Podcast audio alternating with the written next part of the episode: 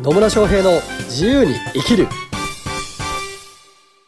始まりました。始まりました。イエーイ。野村翔平です。マリリンです。野村とマリリンが喋ります。喋りますよ。喋りますよ。っつってね、なんかね元気そうですねマリリンはいつも。元気ですね なんか楽しそうですね。楽しいのがいいじゃないですか。楽しいのはいいですよね。生きてると。間違いないですね、でせっかくの人生だからね。そうなんでわざわざ自分から苦労する方に突っ込めっていう人もいるんですけど、はい。ね。まあ楽しいんでしょうね、まあね。それも苦労するのを楽しむっていう人もいますからね。いますね。はい。まあ、私はあんまそれ系じゃないんでうん。純粋に楽しむ系で生きたいと生きています。はい 生きたいと思いますというか普通にそれで生きてますね。生きてますね。もっと楽しいことしかあんまりする気がないみたい。なね、感じで生きている今日この頃ですがはい。何かいいことを言わないといけないと思いますので いけないわけでもないけどね、まあ、何かいいことを言っちゃいますので、はい。今日のテーマは？今日のテーマはですね、はい。働きながら独立ってどうするのっていうテーマで話をしていこうと思います。ねなんでさテーマを言うとねはあみたいな顔するんですか？本当に毎回。聞いてる方はちょっとよくわかんないですけれどね。働きながら独立するってどうするえ独立ってどうするの？えだからどういうことですか？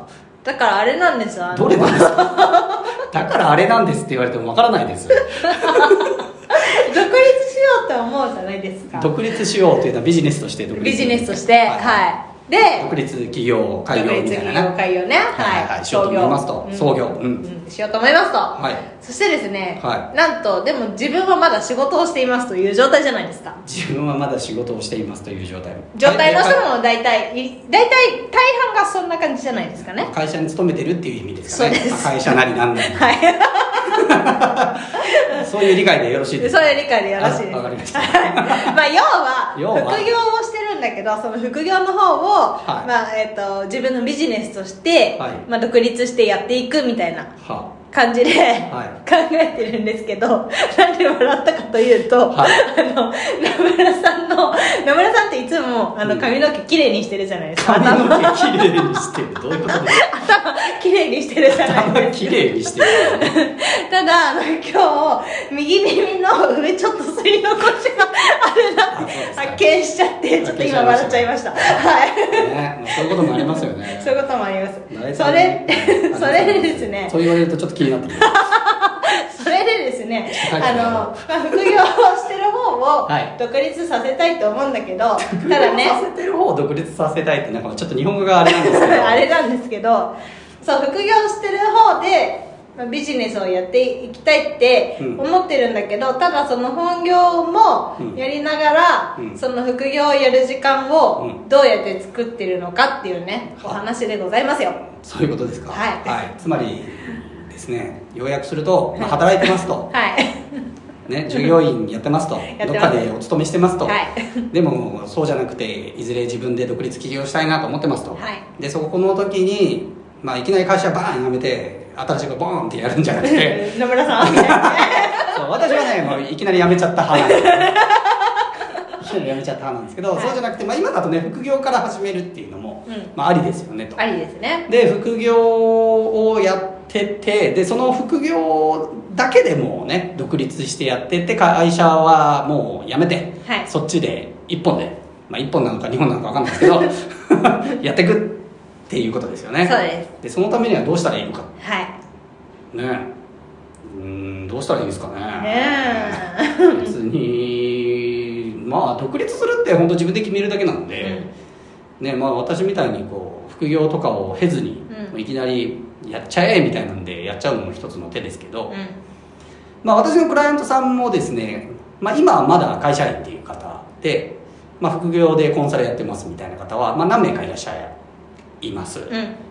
今現在進行形でもそうですね。いらっしゃいますね、はい。うんですし、まあ、過去会社に勤めていながら副業で、まあ、コンサルやりたいとかコーチやりたいっていうのででそのコンサルとかコーチが、まあ、これもういけそうっすねみたいな感じになって、会社辞めて独立したっていう方は、まあ、結構いらっしゃいます。うん。はい。だからやればいいんじゃないですかね いろいろいいんじゃないですかねっていうところなんですけど、まあ、副業をやってるとですね、うんまあ、ネックになってくるというか制限になってくるのはやっぱさっきマリリンも言ってくれたように時間っていうところは制限がかかりやすくなりますよね。そうですね。まあ8時間は会社にいないといけないですからね、まあねいないといけないかどうかは分かんないんですけど、うん。まあ最近リモートワークとかもあるからね。まあね。まあでも最近聞く話厳しくなってるそうですよ、ね。リモートワークのね。ねなんかね監視されたりもするらしいですよね。そういい絶対嫌。意味がわからないですけどね もう今となっては。そうとはいえまあまあ基本的にはまあ1日ね8時間なり何なりっていうのを会社の仕事と呼ばれるものに時間を割かなきゃいけないと。いうことがまあ往々にして起こりますよね、はい。でまあ実際にね会社に勤めてるとかあの会社に通勤しなきゃいけないという人、まあの場合は通勤時間とかもね、うん。ある意味拘束されちゃってたりするんでね、うん。結局使える時間っていうのは多くの人だと、まあ、平日の夜か土日だけみたいな感じになるケースは多いですよね。多いです多ねいですね。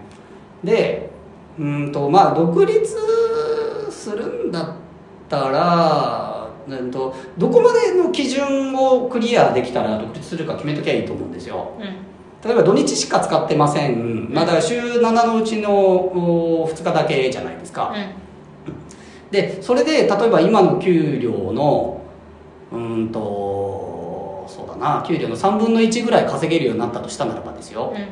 単純計算で会社辞めたとしてもその5日間が今度自由な時間になりますよね、うん。だから例えば、えー、と今うーんと60万稼いでますはいっていう人がいあ稼いでるというのは60万が給料としてありますっていう方がいたとして、はい。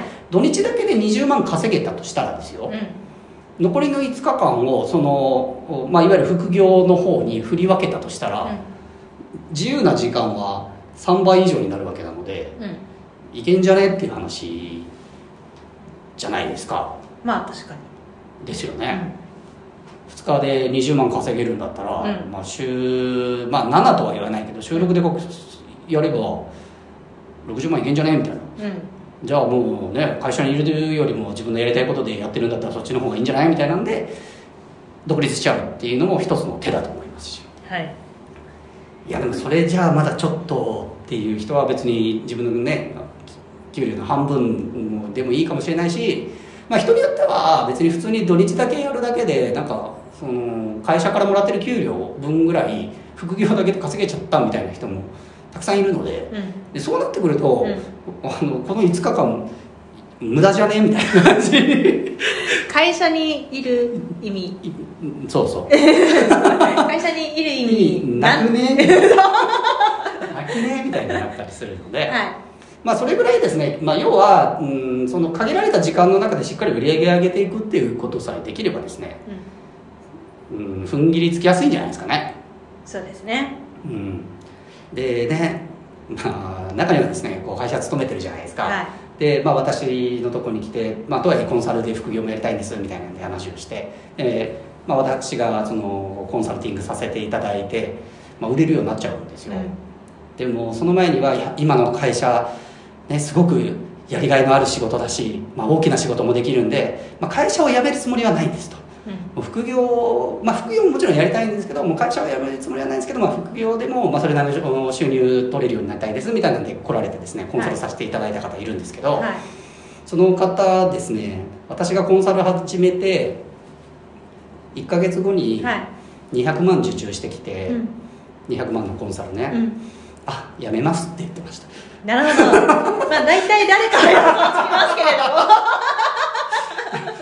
私も知ってる人いるね。あはーしね知ってますいね、うん。そう。そういややっぱりなと思いました、うん。でどう考えてもその会社でこう言ってみれば週ね、まあ、8×5 でも40時間とか取られてるじゃないですか、はい。でもそれより圧倒的に少ない時間の働いてるだけでそんな金額もらえちゃうわけですよ、うん。ってなるといや会社行かなくてよくねっていうふうになってね行っちゃう人も多いですね。そうですね。そう本当ね時間単価が全然変わってくるんでうん。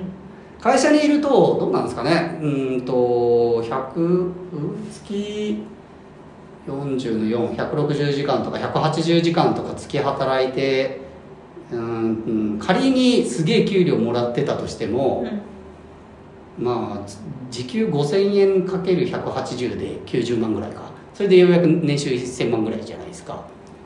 ね、でも時給の単価でいくと5000円なんですよでも自分が例えばコンサルとして独立しましたとか、まあ、コーチとして独立しましたってなると時間単価って別に2万とか3万とか5万とか10万には全然できちゃうんですよね、うん。そうすると同じ1時間なのにもらえる量がもう何倍にもなるんですよ、うん。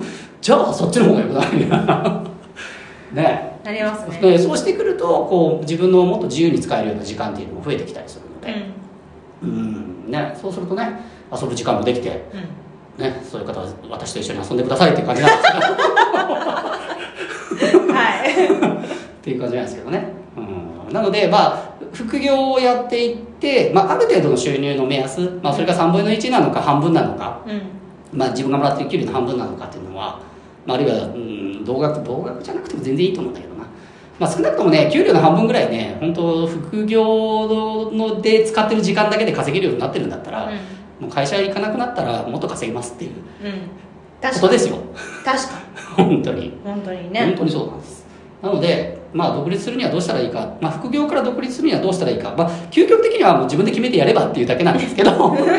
まあそれじゃあちょっととか例えばうーんなんか安心して独立したいとか、ううん例えば奥さんに納得してもらうとかね。パートナーに、まあ、家族に納得してもらうにはやっぱある程度収入が立つっていう見通しを見せてあげた方が相手が安心するからとかっていう方が、まあ、いらっしゃると思うんですよ、でそういう方は本当にこう限られた時間、ね、副業っていう限られた時間の中で給料の何分の1半分、まあ、あるいはできるんだったらまあ全額とかそれ以上っていう金額を稼げちゃったらいいと思います、はい。はい、そしてそれはできます。できます。できます。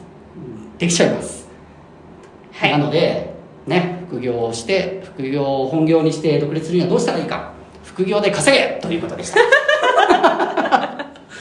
はいはいでまあそんなねあの稼ぎ方どうしたらいいかっていうのは、まあ、このポッドキャストでいっぱい喋ってきてますし、あるいはまあ私のねセミナーとか、まあ、あと無料のレポートとかもあるんでねそれ読んでもらったりとか、まあ、おすすめのセミナー一回参加してもらうとじゃあどうやって自分は独立起業していけばいいのかどうやってビジネスを考えていけばいいのかとかねマーケティング的な考え方が一通り分かるようなねセミナークライアント獲得5ステップセミナーっていうのを毎月34回やってますので、まあ、そちらもね一度ご参加いただくとさらにこう自分が今やってる副業を本業にしていくにはどうしたらいいかとかあるいはまだ副業も始めてないという方も副業ってどうやってやったやり始めればいいのかっていうことの参考にもなりますのでぜひ受けていただければと思います。はい。はい。というわけでよろしいでしょうか？よろしいです。お久しぶりのよろしいです。よろしいです。なんだこのくだりは、ね、よろしいです。たまには聞いてみようと思って。はい。というわけで今日も最後までお聞きいただきありがとうございます。ありがとうございます。ぜひですね、まあ、コメントとか質問とか取り扱ってもらいたいテーマなどありましたらコメントメッセージいただければと思います。はい。それではまた次回お会いしましょう。ささよなら